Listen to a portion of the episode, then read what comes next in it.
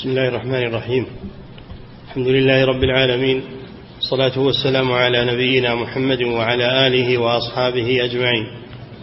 أما بعد قال المؤلف رحمه الله تعالى وأخرج النسائي من حديث أبي هريرة رضي الله عنه من عقد عقدة ثم نفث فيها فقد سحر ومن سحر فقد أشرك ومن تعلق شيئا وكل إليه. بسم الله الرحمن الرحيم. الحمد لله رب العالمين. صلى الله وسلم على نبينا محمد وعلى آله وأصحابه أجمعين. في هذا الحديث من عقد عقدة ثم نفث فيها فقد سحر ومن سحر فقد أشرك. فهذا الحديث فيه التحذير من السحر وأنه شرك وكفر بالله عز وجل. وهذا في القرآن ولكن الشياطين كفروا يعلمون الناس السحر. وما أنزل على الملكين ببابل هاروت وماروت وما يعلمان من أحد. حتى يقول إنما نحن فتنة فلا تكفر. دل على أن تعلم السحر وتعليمه كفر بالله عز وجل. وشرك بالله.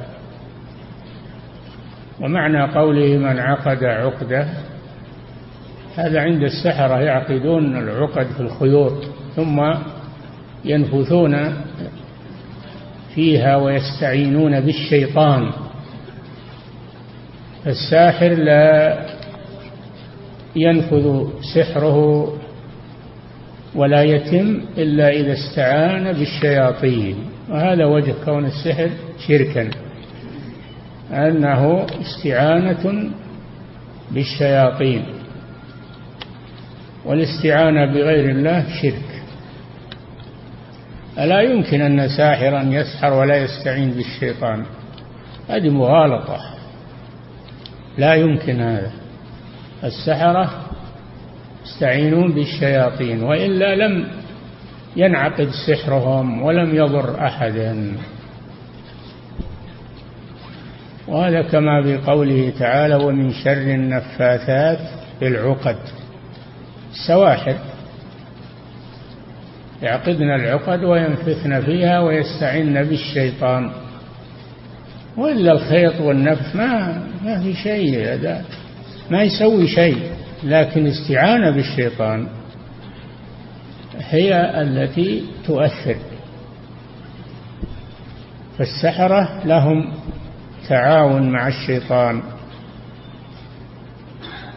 وتعلق مع الشياطين. ولولا ذلك ما نفذ سحره. من عقد عقدة ونفث فيها فقد سحر ومن سحر فقد أشرك. ليه أشرك؟ لأنه استعان بالشياطين في عمل السحر. وهذا شرك أكبر والعياذ بالله. ثم قال ومن تعلق شيئا وكل إليه. تعلق قلبه بشيء يرجوه أو يخافه. فإن الله يكله إليه. إذا تعلق بمخلوق أو بشجر أو بحجر يعتقد فيه أنه ينفع ويضر. فإن الله يكله إلى ذلك المخلوق. كما أن من تعلق قلبه بالله عز وجل وتوكل على الله كفاه الله عز وجل. تعلق القلوب لا يكون إلا بالله عز وجل. إن تعلق بغيره فقد أشرك. أشرك بالله عز وجل في قضاء حوائجه. أو دفع الضرر عنه. هذا يوجب على المسلم أن يتعلق قلبه بالله ويستعين بالله يتوكل على الله ولا يتعلق قلبه بغير الله يرجوه أو يخافه.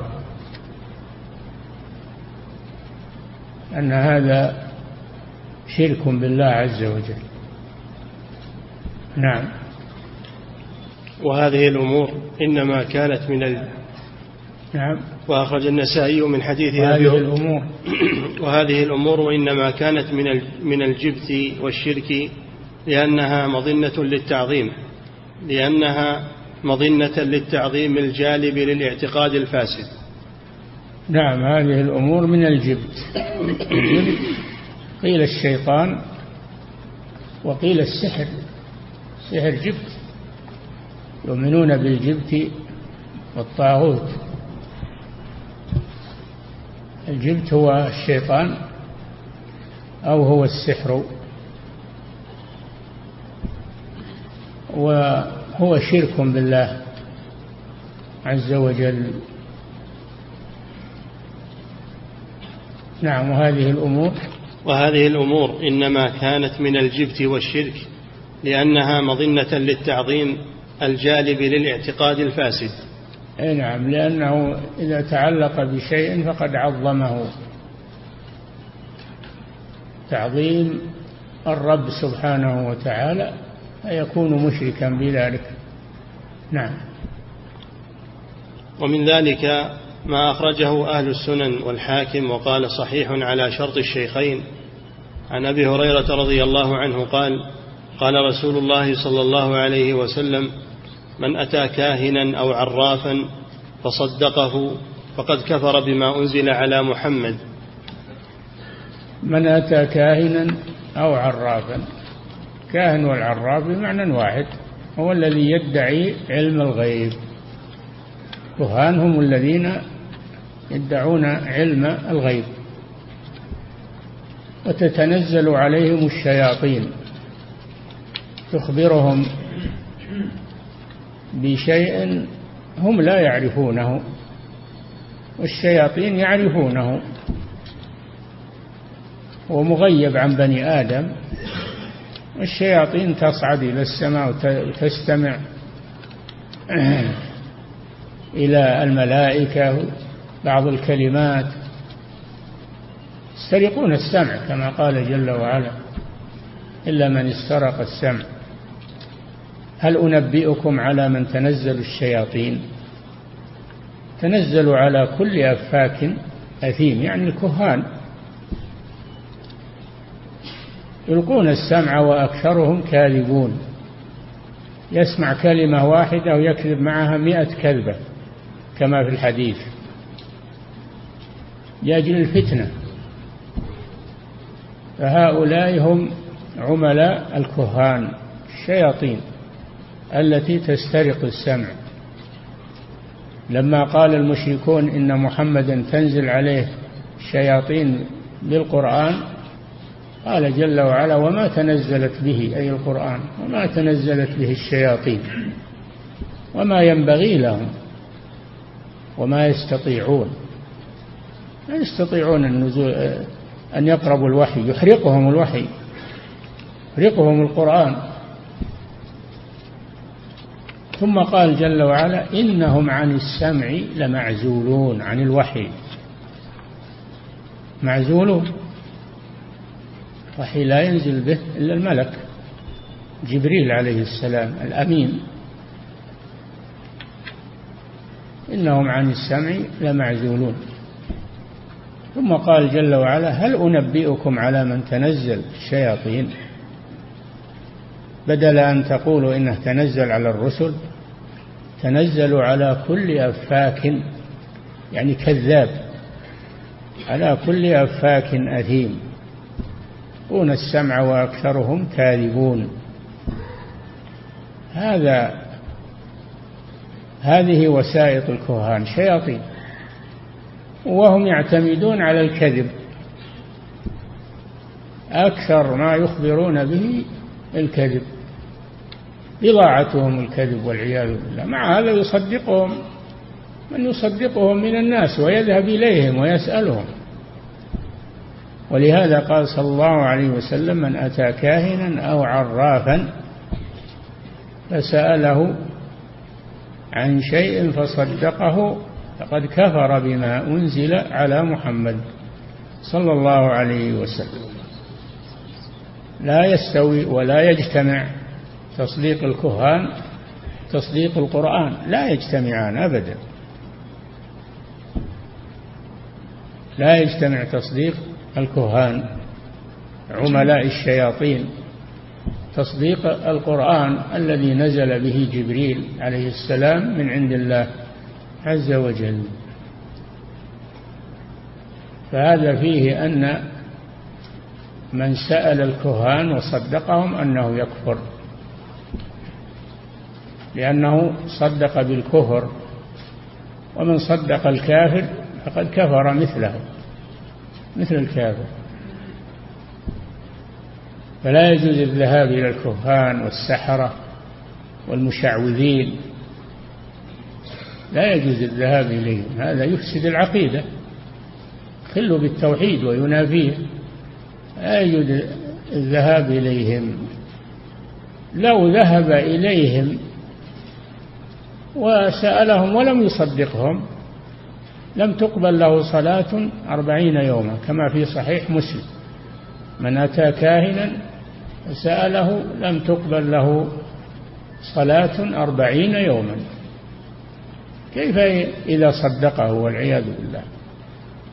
فلا يجوز الذهاب إلى السحرة والكهان والمخرفين والمنجمين. سؤالهم عن الأمور الغائبة لأن هذا من ادعاء علم الغيب الذي لا يعلمه إلا الله سبحانه وتعالى. أو من أطلعه الله على شيء من غيبه كالرسل عليهم الصلاة والسلام. عالم الغيب فلا يظهر على غيبه أحدا إلا من ارتضى من رسول. فإن الله يطلعه على شيء من الغيب لمصلحة البشرية. وهذا من معجزات الرسل عليهم الصلاة والسلام. ما غيرهم فلا يمكن. ومن صدق هذا فإنه يكفر لأنه شارك الله عز وجل في في علم الغيب في صفة من صفاته جل وعلا وهي علم الغيب الذي لا يعلمه إلا الله. نعم. وأخرج أبو يعلى بسند جيد مرفوعا من أتى كاهنا فصدقه بما يقول فقد كفر بما أنزل على محمد وأخرج نحوه الطبراني من حديث ابن عباس بسند حسن. نعم. هذا مثل الحديث الأول سواء بسواء نعم. والعلة الموجبة للحكم بالكفر ليست إلا اعتقاد أنه مشارك لله تعالى في علم الغيب. يعني تصديقه تصديقه في ادعاء علم الغيب. فمن صدقه في ادعاء علم الغيب فقد كفر بالله عز وجل وأشرك بالله في صفة من صفاته سبحانه وهي علم الغيب. نعم. والعلة الموجبة. لا يعلم من في السماوات والأرض الغيب إلا الله. نعم.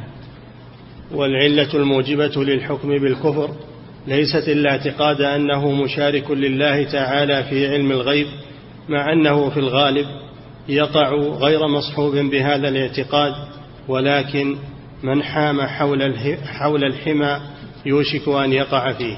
حتى لو لم يصدقهم ولم يعتمد على كلامهم فإنه حام حول حمى الشرك وحمى الكفر.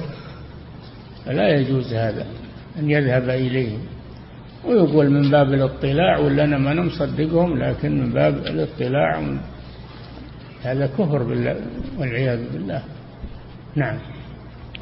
ومن ذلك ما في الصحيحين وغيرهما عن زيد بن خالد قال صلى بنا رسول الله ومن ذلك التنجيم التنجيم وهو الاعتقاد بالنجوم أنها تؤثر في إنزال المطر.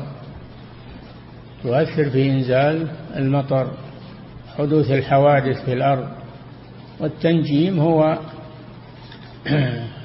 التنجيم هو الاعتقاد في النجوم نسبة الحوادث يقول شيخ الإسلام ابن تيمية رحمه الله التنجيم نسبة الحوادث الأرضية إلى الأحوال الفلكية. نسبة الحوادث الأرضية إلى الأحوال الفلكية. إذا طلع النجم الفلاني ينزل المطر. إذا طلع النجم الفلاني يموت فلان يموت أحد. يولد أحد. يسمونه الطالع حسن الطالع. هذا كله من من عبارات الجاهلية.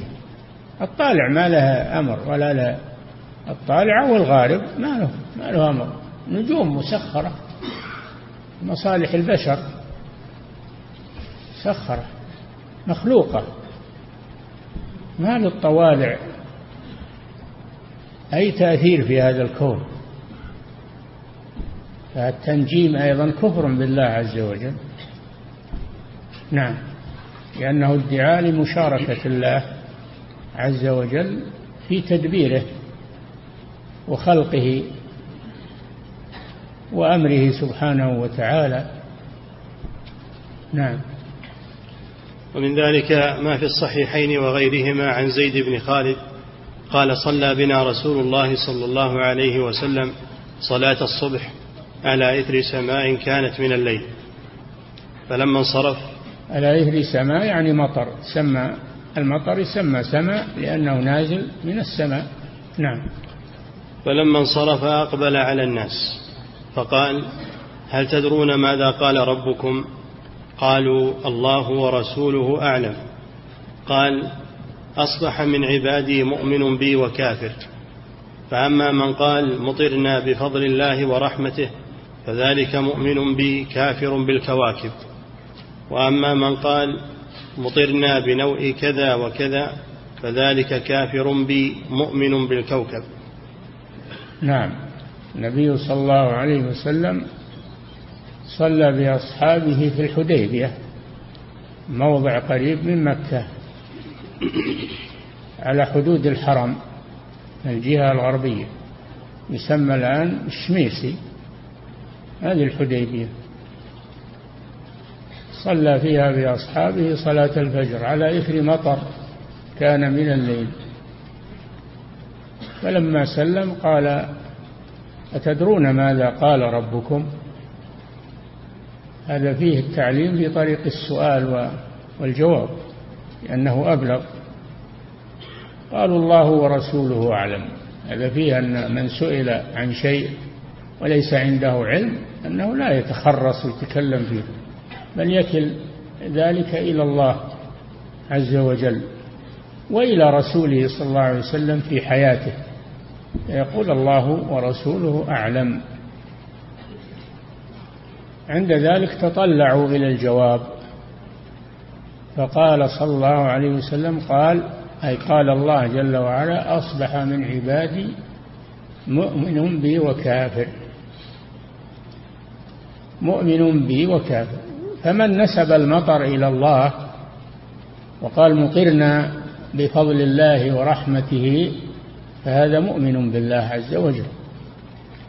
ومن قال مطرنا بنوء كذا يعني بطلوع النجم أو غروب النجم الفلاني فذلك كافر بي كافر بالله عز وجل مؤمن بالكوكب لأنه اعتقد أن الكوكب يدبر وينزل المطر وإلى غير ذلك.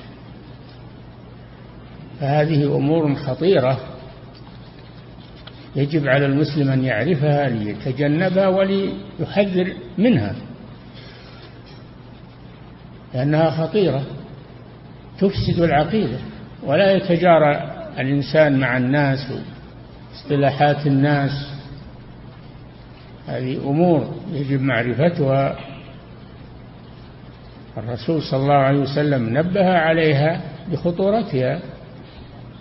ولأنها على ألسنة كثير من الناس.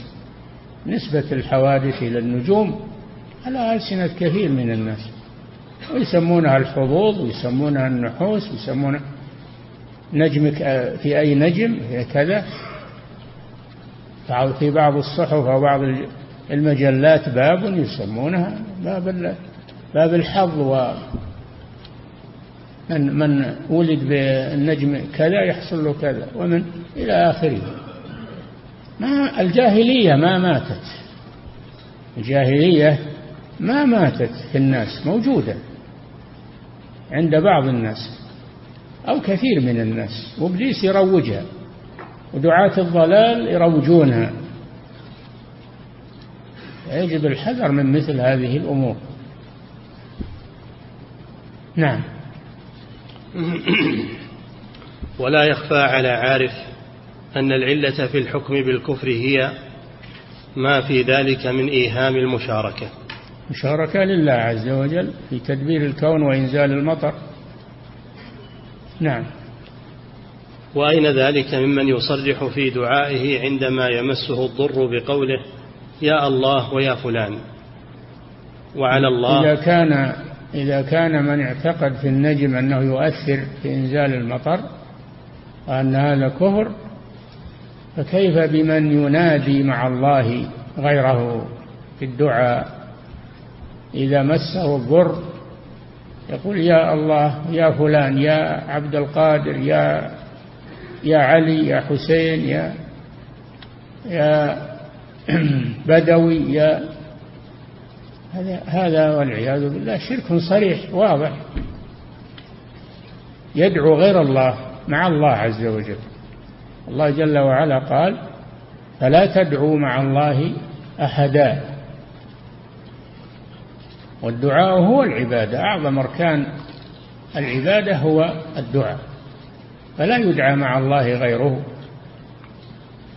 بل إن بعضهم ينسى الله عز وجل ويدعو الأموات ويستغيث بالأضرحة وينسى الله عز وجل. الأمر خطير. ولا بد من معرفة العقيدة الصحيحة وما يضادها أو يؤثر عليها. لا نغفل عن هذا. لا بد من هذا. نعم. وأين ذلك ممن يصرح في دعائه عندما يمسه الضر بقوله يا الله ويا فلان وعلى الله وعلى فلان. توكلت على الله وعلى فلان اعتمدت على الله وعلى فلان. نعم. فإن هذا يعبد ربين ويدعو اثنين. يعبد ربين يا الله يا فلان. سوى فلانا بالله عز وجل. هذا شرك أكبر. نعم. وأما من قال مطرنا بنوء كذا فهو لم يقل أمطره ذلك النوء بل قال أمطر به وبين الأمرين فرق ظاهر. إذا قال أمطرنا مطرنا في في نوء كذا يعني وقت. وقت الأمطار معروف التي يتحرى فيها الأمطار معروف. إذا قال في يعني الوقت. أن المطر نزل في هذا الوقت. لا بأس بذلك. أما مطرنا بكذا هذا لا يجوز. فرق بين التعبيرين. تقول امطرنا مطرنا في الموسم. على دخول الموسم مطرنا. في دخول الموسم في وقت كذا. هذا ليس ممنوعا. إنك تخبر عن وقت نزول المطر. بإذن الله عز وجل. بإذن الله إن شاء نزل الوطر في هذا الوقت وإن شاء لم ينزل.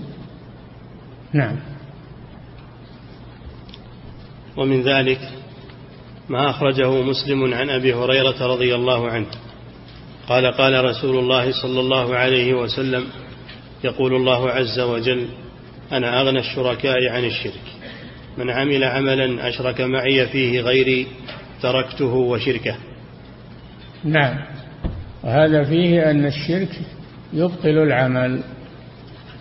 قال تعالى ولقد أوحي إليك وإلى الذين من قبلك لئن أشركت ليحبطن عملك ولتكونن من الخاسرين. ولما ذكر الأنبياء في سورة الأنعام قال ولو أشركوا لحبط عنهم ما كانوا يعملون. الشرك يحبط الأعمال والعياذ بالله ويبطلها. لا يصح معه عمل ويخلد في النار ويحرم من دخول الجنة. الشرك خطير جدا. الدنيا والآخرة. نعم. الشرك يبيح القتل قتل المشرك يبيح دمه. أمرت أن أقاتل الناس حتى يقولوا لا إله إلا الله. فإذا قالوها عصموا مني دماءهم وأموالهم إلا بحقهم حسابهم على الله. نعم. وأخرج أحمد عن أبي سعيد مرفوعا ألا أخبركم بما هو أخوف عليكم من المسيح الدجال؟ قالوا بلى. قال الشرك الخفي. يقوم الرجل فيزين صلاته لما يرى من نظر رجل. الشرك نوعان. شرك أكبر يخرج من الملة ويخلد صاحبه في النار إذا لم يتب إلى الله ويحبط جميع أعماله. هذا الشرك الأكبر. دعاء غير الله النذر لغير الله الذبح لغير الله الاستغاثة بالقبور والأضرحة هذا شرك أكبر. يخرج من الملة. وهذا لا يصدر من مسلم ابدا. النوع الثاني الشرك الأصغر. الشرك الأصغر. وهذا يصدر من بعض المسلمين. يصدر من بعض المسلمين. وذلك مثل الرياء. الشرك الأصغر نوعان.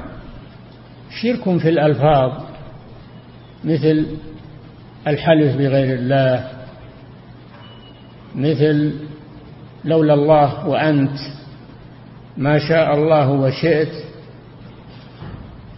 ونحو ذلك. من الألفاظ. هذا شرك أصغر في الألفاظ وهو ظاهر يسمع. وشرك خفي في النيات شرك في النيات والمقاصد. وهذا هو الرياء والسمعة الشرك الأصغر يصدر من مسلم. ولذلك خافه النبي صلى الله عليه وسلم على أصحابه. خاف الشرك الأصغر على أصحابه وهو الرياء في الأعمال. كانوا يتحدثون عن الدجال وفتنته لما سمعوا من الرسول صلى الله عليه وسلم من الإخبار عنه جلسوا يتحدثون عن الدجال. خرج عليهم رسول الله صلى الله عليه وسلم فقال ألا أنبئكم بما هو أخوف عليكم عندي من الدجال؟ قالوا بلى يا رسول الله. قال الشرك الخفي. لأنه يدخل على الإنسان يدخل على المسلم. خافه النبي صلى الله عليه وسلم على أفضل الخلق بعد الأنبياء وهم الصحابة. الشرك الخفي. ثم فسره. يقوم الرجل فيصلي فيزين صلاته لما يرى من نظر رجل إليه. أو يحب الإنسان أنه يثنى عليه بالطاعة والأعمال الصالحة فإذا أحب ذلك هذه رياء. هذا من الرياء. والرياء يحبط العمل الذي حصل فيه ولا يحبط جميع الأعمال. هذا من الفروق بين الشرك الأكبر والشرك الأصغر. أن الشرك الأكبر يحبط جميع الأعمال. أما الشرك الأصغر فهو يحبط العمل الذي وقع فيه. إن لم يتب منه صاحبه. الرياء. وهي أن يحب أن يراه الناس ويثنوا عليه. في الطاعة. وقل من يسلم من ذلك. قد يأتي للإنسان عارض هاجس عليه أن يتنبه وأن يستغفر الله ويتوب إليه حتى يتخلص منه. ولا الإنسان بشر يحب الثناء. حب الثناء طبيعة الإنسان. يحب الثناء يحب المدح. فإذا دخل هذا في العبادة هذا رياء. فعليه أن يتوب إلى الله ويستغفر ويخلص عمله لله عز وجل. والسمعة أن يحب الإنسان أنه يسمع كلامه يسمع خطبته تسمع موعظته تسمع محاضرته من أجل أن يعظمه الناس من أجل أن يمدحوه بالعلم إذا أحب ذلك هذه سمعة. السمعة تكون فيما يسمع من الأقوال والرياء يكون فيما لا يسمع من من الأعمال كالصلاة والصيام والجهاد وغير ذلك. نعم. ومن ذلك والرياء على قسمين أيضا. رياء المنافقين هذا لا يكون معه إيمان أبدا. قال الله جل وعلا في المنافقين وإذا قاموا إلى الصلاة قاموا كسالى يراءون الناس ولا يذكرون الله إلا قليلا. هذا رياء المنافقين وهذا لا يجتمع معه إيمان. النوع الثاني رياء يجتمع معه الإيمان وهو الرياء من المؤمن. الذي ليس فيه نفاق مؤمن ليس فيه نفاق لكن قد يدخل عليه الرياء يحب المدح يحب السمعة يحب ف وهو مؤمن. لكن إذا رأى بعمله بطل ذلك العمل ولم يقبله الله. من عمل مع عملا أشرك معي فيه غيري تركته وشركه.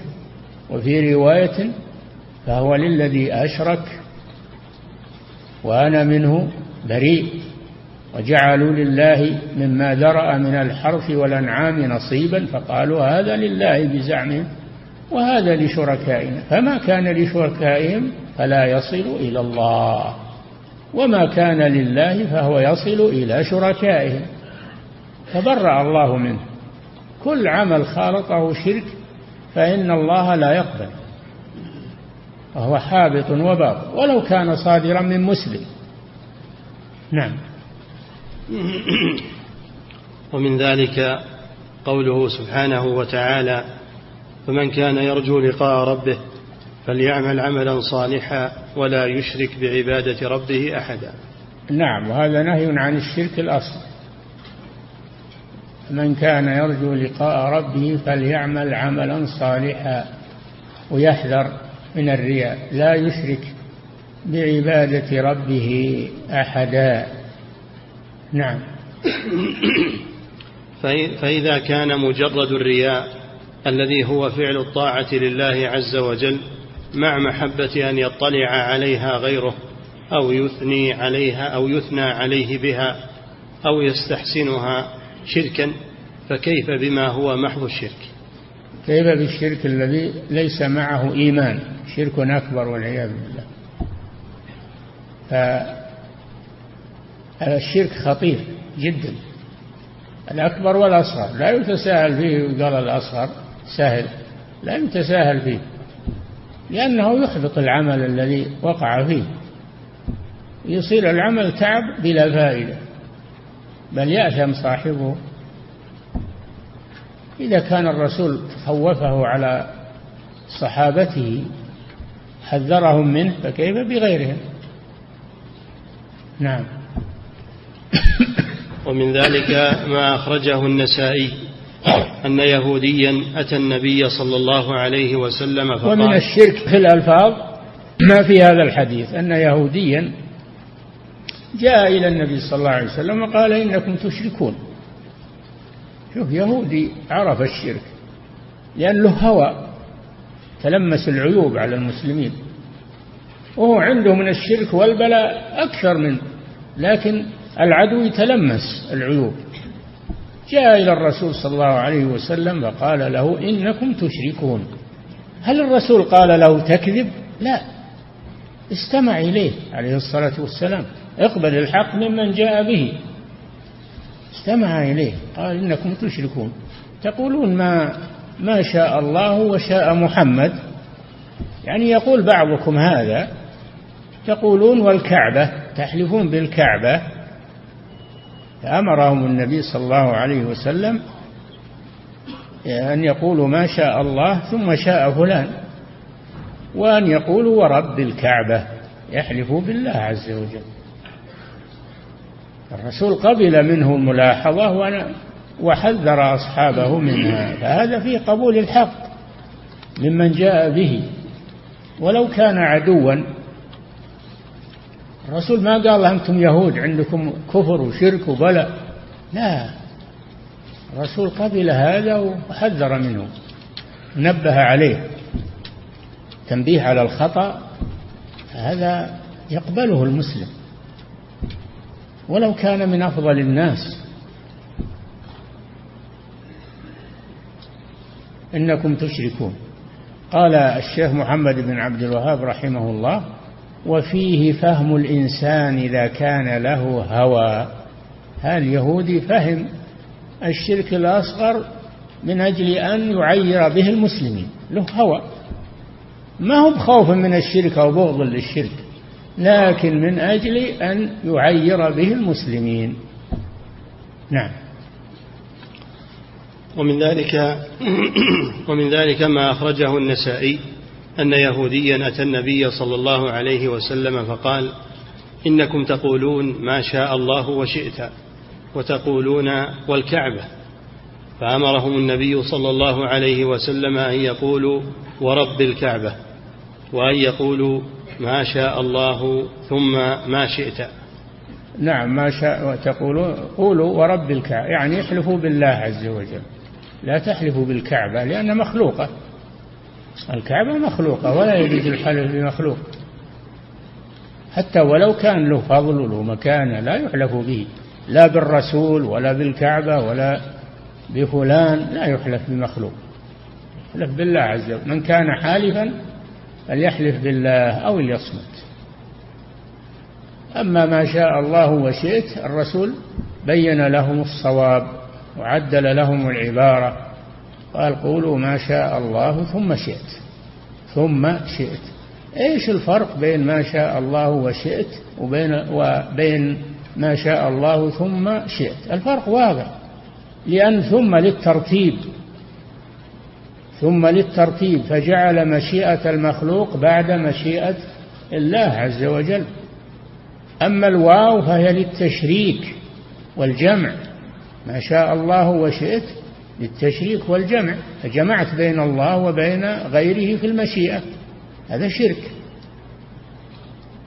الألفاظ تعدل وتصحح لئلا يكون فيها غلط في العقيدة؟ نعم. وأخرج النسائي أيضا. عن ابن عباس رضي الله عنهما مرفوعا أن رجلا قال ما شاء الله وشئت فقال أجعلتني لله ندا رجل خاطب النبي صلى الله عليه وسلم. قال ما شاء الله وشئت النبي صلى الله عليه وسلم لم يتركه. أنكر عليه. قال أجعلتني لله ندا يعني شريكا ومشابها لهذه الكلمة قل ما شاء الله وحده. ما شاء الله وحده. فالمسلم يقول ما شاء الله أو يقول ما شاء الله ثم شاء فلان يأتي بثم. نعم. وأخرج النسائي وأخرج النسائي أيضا عن ابن عباس مرفوعا أن رجلا قال ما شاء الله وشئت قال جعلتني لله ندا قل ما شاء الله وحده. نعم. وأخرج ابن ماجه عن الطفيل قال رأيت الطفيل الطفيل رضي الله عنه أخو عائشة لأمها جاء إلى الرسول صلى الله عليه وسلم وقص عليه رؤيا رآها. فالرسول صلى الله عليه وسلم استمع لهذه الرؤيا وحذر مما فيها. انتبهوا اسمعوا. نعم. وأخرج ابن ماجه عن الطفيل قال رأيت كأني أتيت على نفر من اليهود. يعني في الرؤيا رأيت كأني يعني في الرؤيا في المنام. نعم. رأيت كأني أتيت على نفر من اليهود فقلت إنكم لأنتم القوم لولا أنكم تقولون عزير ابن الله. نعم. قالوا قالت اليهود عزير ابن الله. نعم. قالوا إنكم لأنتم القوم لولا أنكم تقولون ما شاء الله وشاء محمد. شوف مثل اليهودي اللي قبله. نعم. ثم مررت بنفر من النصارى فقلت إنكم لأنتم القوم لولا أنكم تقولون المسيح ابن الله. نعم. فقالوا إنكم لأنتم القوم لولا أنكم تقولون ما شاء الله وشاء محمد. نعم. فلما أصبحت أخبرت بها من أخبرت. بالرؤيا يعني قصها على من قصها عليه. نعم. ثم أتيت النبي صلى الله عليه وسلم فأخبرته. قال فهل أخبرت بها أحدا؟ قلت نعم. قال فحمد الله وأثنى عليه. ثم قال أما بعد إن طفيلا رأى رؤيا أخبر بها من أخبر منكم. وإنكم قلتم كلمة كان يمنعني كذا وكذا أن أنهاكم. يمنعني كذا وكذا أن أنهاكم. قيل الحياء منعه الحياء. وقيل منعه أنه لم ينزل عليه فيها شيء والله أعلم. نعم. فلا تقولوا ما شاء الله وما شاء محمد. نعم.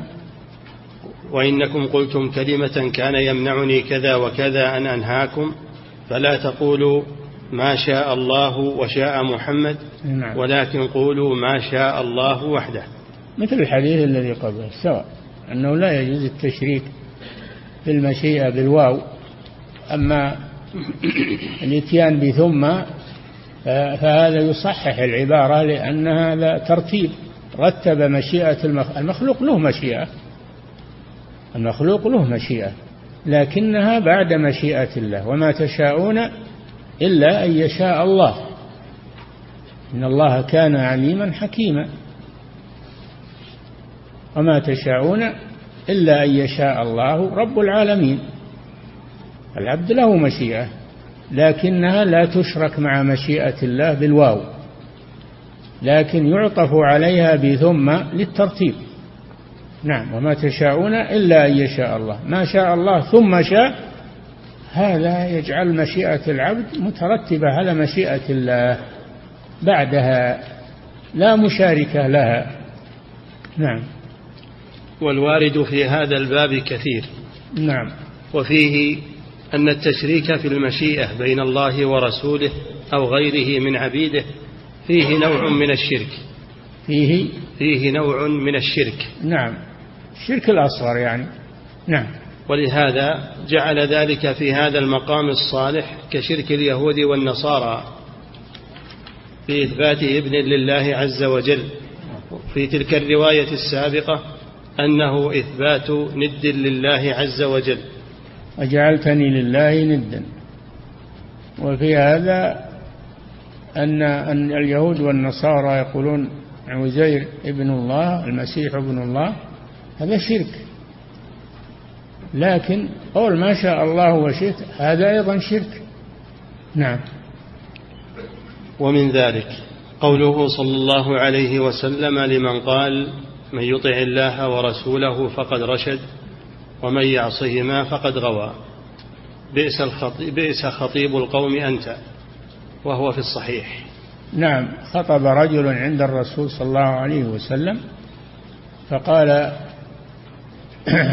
فقال آه، من يطع الله نعم. من يطع الله ورسوله من يطع الله ورسوله فقد رشد. من يعص الله ومن ومن يعصهما. من يطع الله ورسوله فقد رشد هذا واضح ما في شيء. لكن قال ومن يعصهما فقد غوى. جمع بين الله ورسوله في ضمير الغايب أنكر عليه الرسول وقال له قل ومن يعص الله ورسوله فقد غوى. نعم. بئس خطيب القوم أنت وهو في الصحيح وأخرج ابن أبي حاتم عن ابن عباس رضي الله عنه رضي الله عنهما في تفسير قوله تعالى فلا تجعل فلا تجعلوا لله أندادا وأنتم تعلمون. نعم ابن عباس رضي الله عنه فسر هذه الآية فلا تجعل من سورة البقرة فلا تجعلوا لله أندادا وأنتم تعلمون. فسرها بالشرك الأصغر لولا الله وأنت لولا الكلبة لأتانا اللصوص لولا البط في الدار لأتانا اللصوص. فجعله من مما تشمله الآية. الآية تشمل الشرك الأكبر لا تجعلوا لله أندادا يعني في الشرك الأكبر والأصغر. وسمعتم في الحديث ما شاء الله وشئت أجعلتني لله ندا. الشرك الأصغر أيضا تنديد فيه ند. فابن عباس فسرها بالشرك الأصغر لأنها تشمله. نعم. وأخرج ابن أبي حاتم عن ابن عباس رضي الله عنهما في تفسير قوله تعالى فلا تجعلوا لله أندادا وأنتم تعلمون أنه قال الأنداد أخفى من دبيب النمل على صفات سوداء في ظلمة الليل. لأنه يجي بعبارات ما يتنبهون لها الناس. يجي في النيات بالرياء والسمعة ما يتنبه بعض الناس. فهو خفي ولذلك سموه الشرك الخفي. أخفى من دبيب النملة السوداء على صفات سوداء في ظلمة الليل. خطير هذا. ما يتنبهون لها الناس. ويجارون الكلام اللي يسمعون. نعم. فيقعون فيه. نعم. أنه قال الأنداد الشرك أخفى من دبيب النمل على صفات سوداء في ظلمة الليل وهو أن يقول والله وحياتك يا فلان والله وحياتك. والله. ما في شيء طيب لكن وحياتك هذا حالف بغير الله. نعم. كثير من الناس يقولوا حياتك الآن. نعم. أن يقول والله وحياتك يا فلان وحياتي ويقول لولا كلبة هذا لأتانا ولولا بط لا. آه، لولا كلبة هذا لأتانا اللصوص. لأتانا اللصوص. يعني أن الكلب يحرس فينبه على اللصوص إذا جاءوا نعم الكلب سبب لكن لا تجعله هو الذي منع اللصوص. انسب هذا لله عز وجل. نعم. ويقول لولا كلبة لولا كلبة هذا لأتانا اللصوص البارحة. أي نعم. ولولا بط في الدار لأتى اللصوص. كذلك البط ينبه على اللصوص. هو سبب ما في شك. لكن ما ينسب الشيء إليه ينسب إلى الله عز وجل. نعم. وقول الرجل لصاحبه ما شاء الله وشئت. كما سبق. نعم. وقول الرجل لولا الله وفلان. لولا الله وفلان. هذا لا يجوز. لكن لو قلت لولا الله ثم فلان صح. ما شاء الله ثم شاء فلان. نعم. وقول الرجل لولا الله وفلان هذا كله شرك. انتهى. كله به شرك. كله من أنواع الشرك الأصغر. نعم. هذا كله شرك انتهى. ومن ذلك ما ثبت في الصحيح. من حديث أبي هريرة رضي الله عنه أن رسول الله صلى الله عليه وسلم قال لا يقل أحدكم أطعم ربك وارضي ربك. يتجنب الألفاظ أيضا التي فيها إيهام بإنزال المخلوق منزلة الخالق. فلا يقال للعبد أطعم ربك يعني سيدك لأن لفظ الرب هذا يطلق على الله جل وعلا لا على غيره. إلا مقيدا رب الدار رب الدابة مقيد لا بأس. نعم. لا يقول أحدكم أطعم ربك. يعني سيدك. لا يقول للمملوك أطعم ربك يعني سيدك. نعم. وضئ ربك. ولا ربك جب لها الوضوء توضأ. اللفظ هذا فيه إيهام نعم. ولا يقول أحدكم عبدي وأمتي. لا يقول ما يقوله المخلوق للخالق في العبارة الأولى ولا يقول ما يقوله الخالق للمخلوق عبدي وأمتي. هذا خاص بالله عز وجل. عبدي هو الله هو اللي يقول عبدي وأمتي كذلك. لكن يقول فتايا وفتاتي. يجيب عبارة ما فيها إشكال واضحة. فتاي وفتاتي. ويقول سيدي ومولاي بدل ربك يقول سيدي يقول مولاي. نعم. ولا يقول أحدكم عبدي وأمتي وليقل فتاي وفتاتي وغلامي. وغلامي يعني مملوك. نعم. ووجه هذا النهي ما يفهم من مخاطبة السيد بمخاطبة العبد لربه والرب لعبده نعم. وإن لم يكن ذلك مقصودا. وإلا إذا كان مقصود الأمر أشد لكن وإن لم يكن مقصود لأنه تلفظ بلفظ لا يصلح ويكون وسيلة إلى الشرك. تعلمون التوحيد حتى في الألفاظ. نعم. ومن ذلك ما نعم. ثبت في الصحيحين من حديث أبي هريرة رضي الله عنه قال قال رسول الله صلى الله عليه وسلم قال الله تعالى ومن أظلم ممن ذهب. يكفي. نقف عند هذا. نعم. آه إن شاء الله تتوقف الدراسة إلى ما بعد الحج.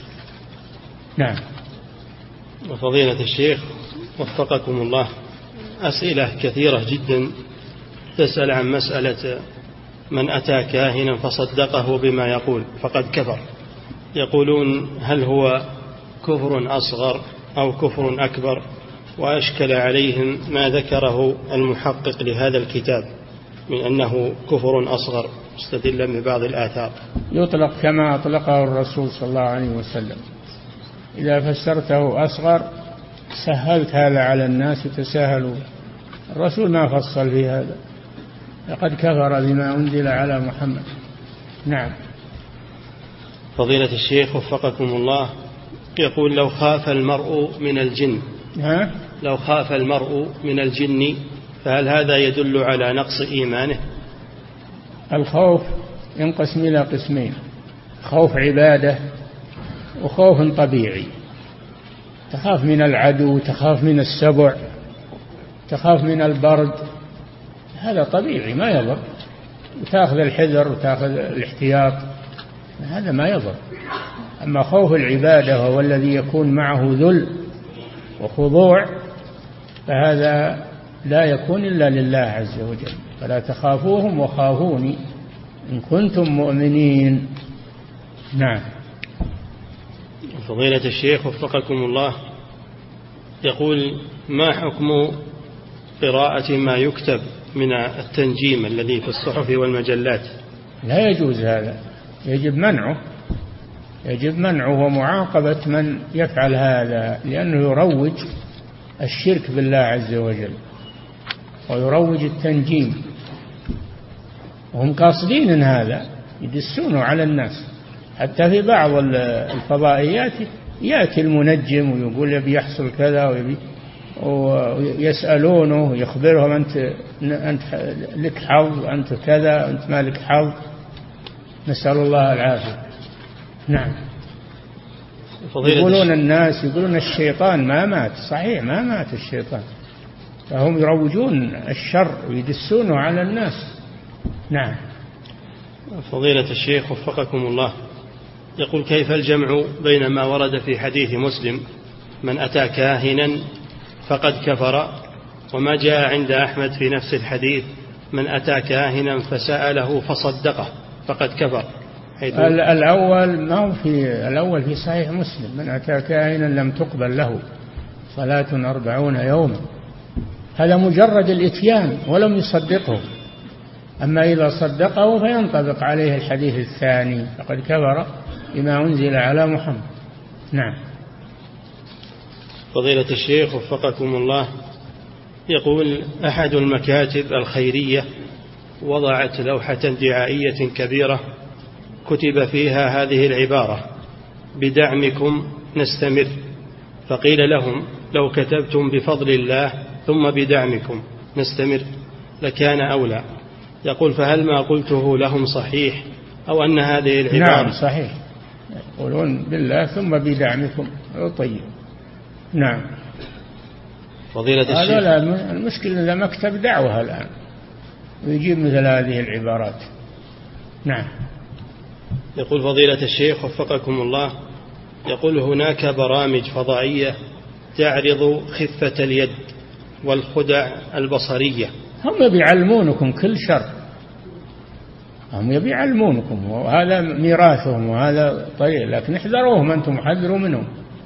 نعم. فضيلة الشيخ وفقكم الله يقول إذا قال القائل إذا بدأ هذا النجم أو إذا طلع هذا النجم فإنه ينزل المطر. هل يعد هذا من الشرك؟ نعم نعم. نسبة نزول المطر إلى طلوع النجم هذا هو الشرك لا يجوز هذا. نعم. فضيلة الشيخ وفقكم الله يقول هل في حديث زيد بن خالد دليل على أن مشركي قريش كانوا يشركون في الربوبية إذ اعتقدوا أن الكواكب تنزل المطر؟ نعم يشركون في الربوبية والألوهية. إذا أشركوا في الربوبية أشركوا في الألوهية فدعوا غير الله وخافوا من غير الله إلى آخره. الشرك في الألوهية ناشئ عن الشرك في الربوبية. نعم. فضيلة الشيخ وفقكم الله يقول هل يجوز أن نقول هذه العبارة مطرنا بفضل الله بسبب النجم الفلاني؟ لا. لا تقول بسبب النجم الفلاني. ما النجم الفلاني ما هو بسبب. ما تسبب في نزول المطر. ما هو بسبب. لا لغة ولا شرعا لكن تقول مطرنا في طلوع النجم الفلاني. يعني وقت هذا وقت نزول المطر. ما هو نسبة المطر إلى النجم. إنما هو بيان لوقت نزول الأمطار. وهذا معروف عند الناس. وقد تنزل وقد لا تنزل. الوقت حد ذاته لا يفرض نزول المطر. لكنه ظرف. إن شاء الله نزل وإن شاء ما نزل. نعم. فضيلة الشيخ وفقكم الله. يقول هل يكفر من يذهب إلى ساحر ليتسبب في سحر أحد؟ وهو نعم, نعم. اللي يطلب السحر رضي به وأمر به فهو شريك للساحر والعياذ بالله. نعم. فضيلة الشيخ وفقكم الله يقول علق أحد محققي هذا الكتاب على قوله الله ورسوله أعلم. قال وأما في زماننا فما كان من الوحي فيصح أن نقول الله ورسوله أعلم. وأما ما كان من غير ذلك فلا يجب أنت ما تنسب هذا للوحي تنسبه للرسول. فبعد وفاة الرسول لا يقال الله ورسوله يقال الله أعلم. نعم. فضيلة الشيخ وفقكم الله. إنه لو سلمنا من بعض التعليقات اللي عن جهل ما هي عن علم. نعم. فضيلة الشيخ وفقكم الله يقول ما الفرق بين أن يحب الإنسان أن يثني عليه الناس وبين ما ورد في الحديث تلك عاجل بشر المؤمن.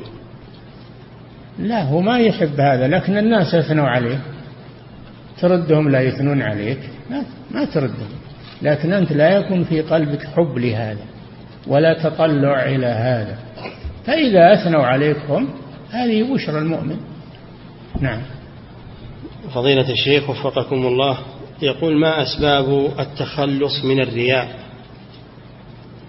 توبة إلى الله عز وجل والرجوع إلى الله وإخلاص العمل.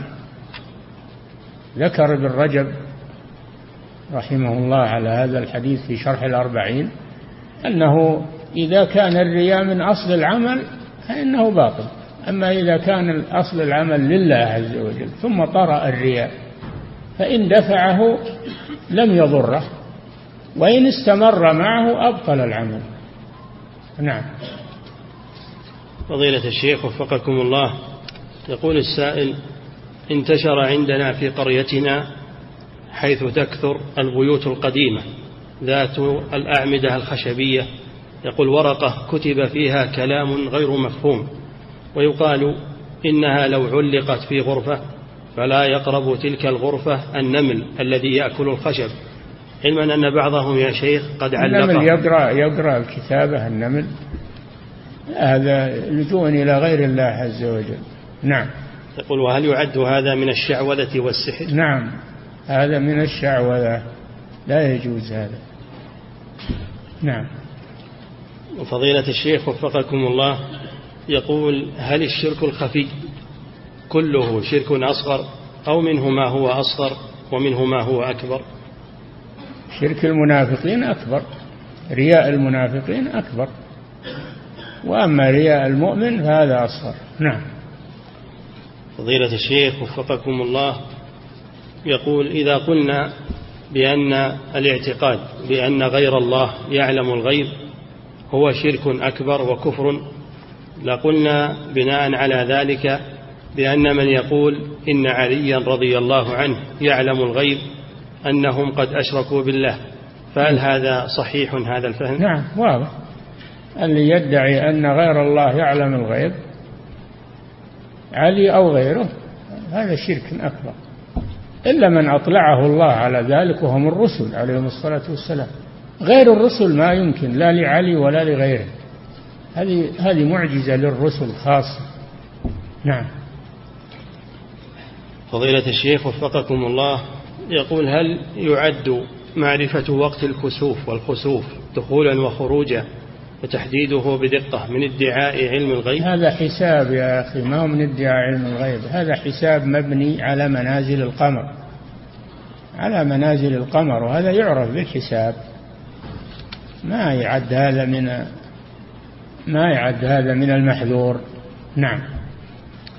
فضيلة الشيخ وفقكم الله يقول يقول ما القول فيما يسمى الآن بالمطر الاصطناعي وهو زعمهم بأنهم يحدثون شيئا في السحاب فيتسبب بإنزال المطر. هل يصدق هذا وما الحمد لله هذه الفكرة ما نجحت ولا ولا نفعت وهي تكلف يقولون تكلف تكاليف باهظة ولا نجحت. ما يمكن ينزلون المطر ويصرفونه ويسوقونه على الأرض. يمكن هذا. هذا من باب العبث ومن آه، تطلع الإنسان إلى ما لا يليق. نعم. فضيلة الشيخ وفقكم الله يقول هل الشرك الخفي يخلد صاحبه في النار وهل تحبط أعماله؟ شرك المنافق نعم. وأما شرك المؤمن بالخفي الرياء هذا شرك أصغر لا يخلده في النار. نعم. فضيلة الشيخ وفقكم الله يقول ما الفرق بين الشرك الأصغر الظاهر في الأقوال والأعمال وبين البدعة غير المكفرة؟ البدعة لا شك أنها شنيعة لكنها أخف من الشرك أخف من الشرك ولكنها شنيعة. نعم مردودة نعم. فضيلة الشيخ وفقكم الله وهذا يسأل يقول هل الشرك الأصغر يدخل تحت هذه الآية إن الله لا يغفر أن يشرك به؟ والله العلماء اختلفوا في هذا منهم من قال أنه يدخل ولكن لا يخلد في النار يعذب لكن لا يخلد في النار. ومنهم من قال أنه يدخل تحت مغفرة الله ويغفر لصاحبه. والله أعلم والراجح والله أعلم هو الأول أنه ما يغفر لكن لا يخلد صاحبه في النار. نعم. فضيلة الشيخ وفقكم الله يقول بعض الناس يدخل إلى الكليات الشرعية ويتعلم العلوم الشرعية لأجل الله ولأجل الوظيفة فهل هذا من الشرك؟ هذا يدخل في قوله تعالى من كان يريد الحياة الدنيا وزينتها اللي يلتمس الدنيا بعمل الآخرة يدخل في هذه الآية. على الإنسان أن يخلص نيته لله عز وجل طلب العلم عباده لا يريد به الدنيا إنما يريد به وجه الله عز وجل. نعم. وإذا توظف هذا تابع ما هو مقصود؟ هذا تابع. نعم. فضيلة الشيخ وفقكم الله. يقول ما العلة في نهي النبي صلى الله عليه وسلم للرجل الذي قال ما شاء الله وشئت قال له عليه الصلاة والسلام بل قل ما شاء الله وحده فلما لم يعلمه عليه الصلاة والسلام أن يقول ما شاء الله ثم شاء محمد نعم هو عبارتان كلاهما صحيح. إن قال ما شاء الله وحده هذا ما في شك أنه أحوط وأتم. لكن إذا جاء بالعبارة الثانية التي جاءت في الحديث أيضا ما شاء الله ثم شئت فذلك أيضا جائز حسن. كلا العبارتين صحيح. نعم. فضيلة الشيخ وفقكم الله. يقول ما حد الكاهن في الشريعة؟ هل هو كالساحر ضربة بالسيف كلاهما سواء الكاهن والساحر والعراف كلاهما سواء. نعم. فضيلة الشيخ وفقكم الله يقول ذكرتم حفظكم الله أنه يقبل الحق ممن جاء به فما الرأي بمن يقول إنه يحضر ويدرس عند المخالفين وناخذ ما عندهم من حق. ما هو تدرس عندهم لكن لا نبهوك على شيء. وهو صحيح اقبل. أما أنك ترك تدرس عندهم تقول أقبل الحق و... لا ما تدرس عندهم. نعم. فضيلة الشيخ وفقكم الله. في قول الطفيل رضي الله عنه اليهود والنصارى إنكم لأنتم القوم لولا أنكم تقولون عزير ابن الله المسيح ابن الله يقول هل يدل هذا على أن اليهود والنصارى ليس عندهم من الأخطاء إلا هذا؟ عندهم من الكفريات غير هذا تحريف القرآن تحريف التوراة والإنجيل وقول الله ثالث ثلاثة عندهم غير هذا. لكن الكلام في هذه المسألة مسألة التوحيد. وهناك كفريات أخرى لكن الكلام فيما يتعلق بالتوحيد خاصة. نعم. فضيلة الشيخ وفقكم الله يقول ما حكم قول هذه العبارة رب الأسرة إذا قيده رب الدار رب الدابة رب إذا قيده لا بأس. نعم. فضيلة الشيخ وفقكم الله وأيضا ما حكم هذه العبارة لولا فلان ما حصلت لي الوظيفة. إيه لا يقول لولا الله ثم فلان نعم.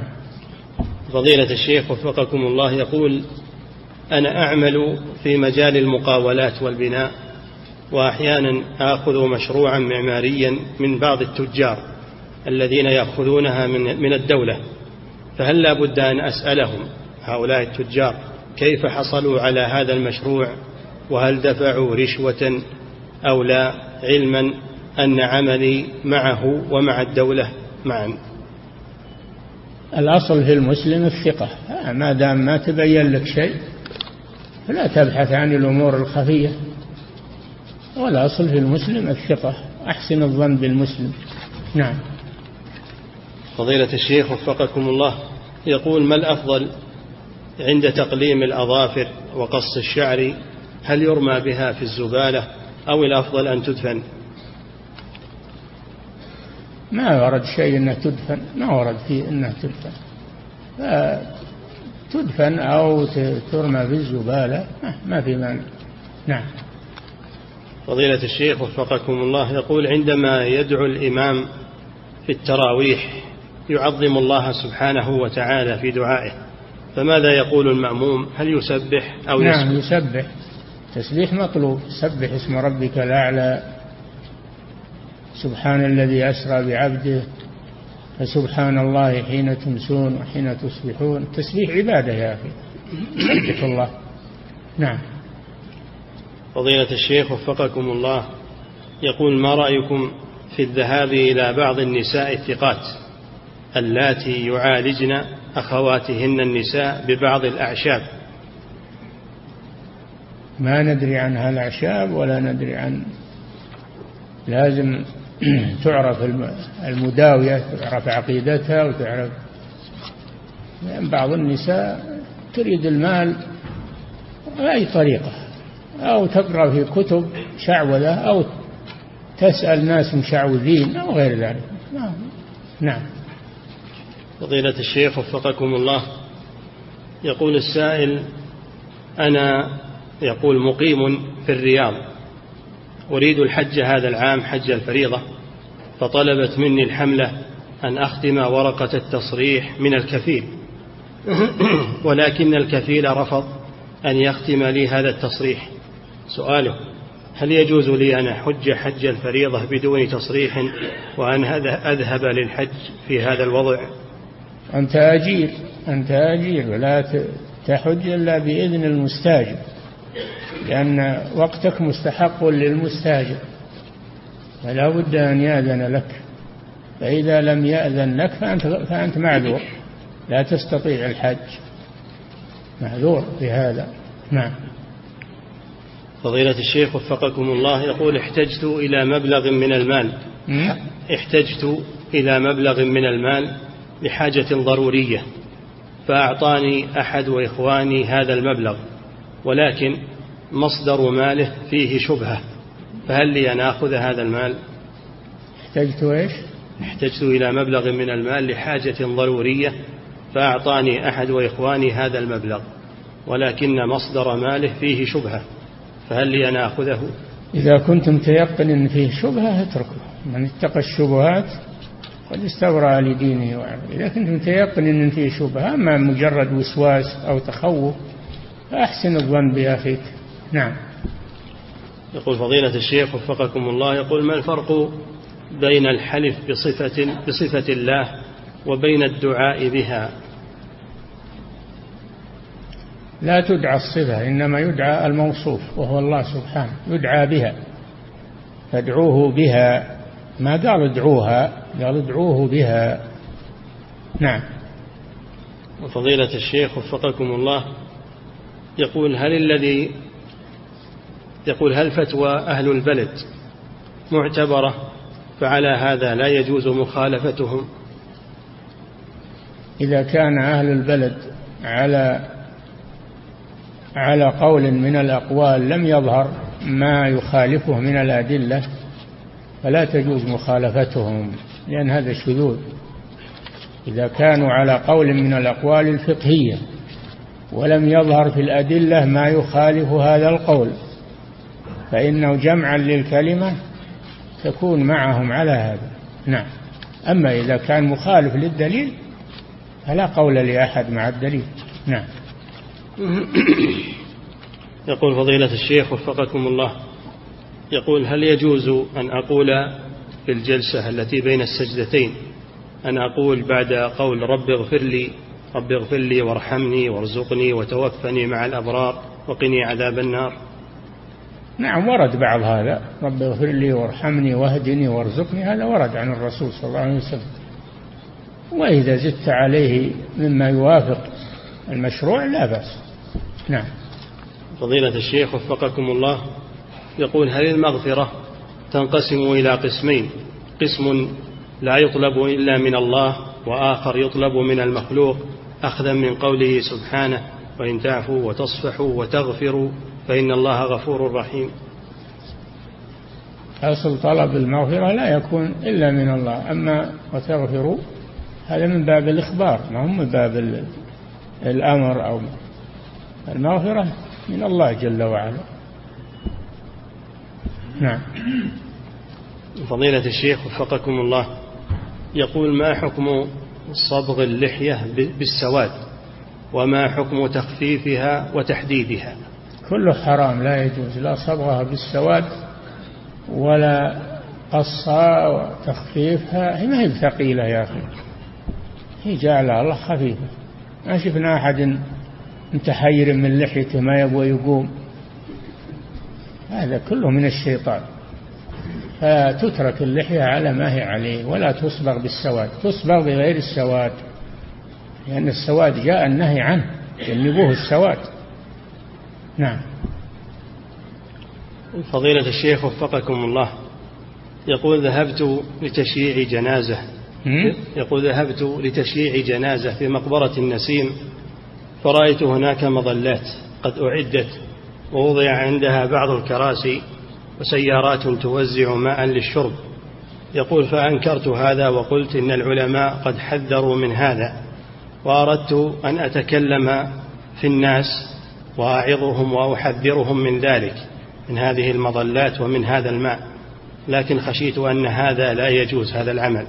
فما رأي فضيلتكم في ذلك؟ عليك أن تبلغ الهيئة هيئة الأمر بالمعروف النهي عن المنكر وهي التي تقوم بهذا الشيء المنع من هذا وإزالته. هيئة الأمر بالمعروف والنهي عن المنكر. نعم. فضيلة الشيخ وفقكم الله. يقول الإمام أو الخطيب الذي في مسجدنا في بعض الخطب لا يدعو في آخر الخطبة ولما سألته قال إن هذا ليس بشرط وحتى في رمضان في الوتر فإنه بعض الأحيان لا يقنت. فما الحكم في ذلك؟ هذا كسول هذا كسول. والدعاء في آخر الخطبة مشروع والدعاء في القنوت مشروع. والناس بحاجة إلى الدعاء. فلا يحرم المصلين من الدعاء.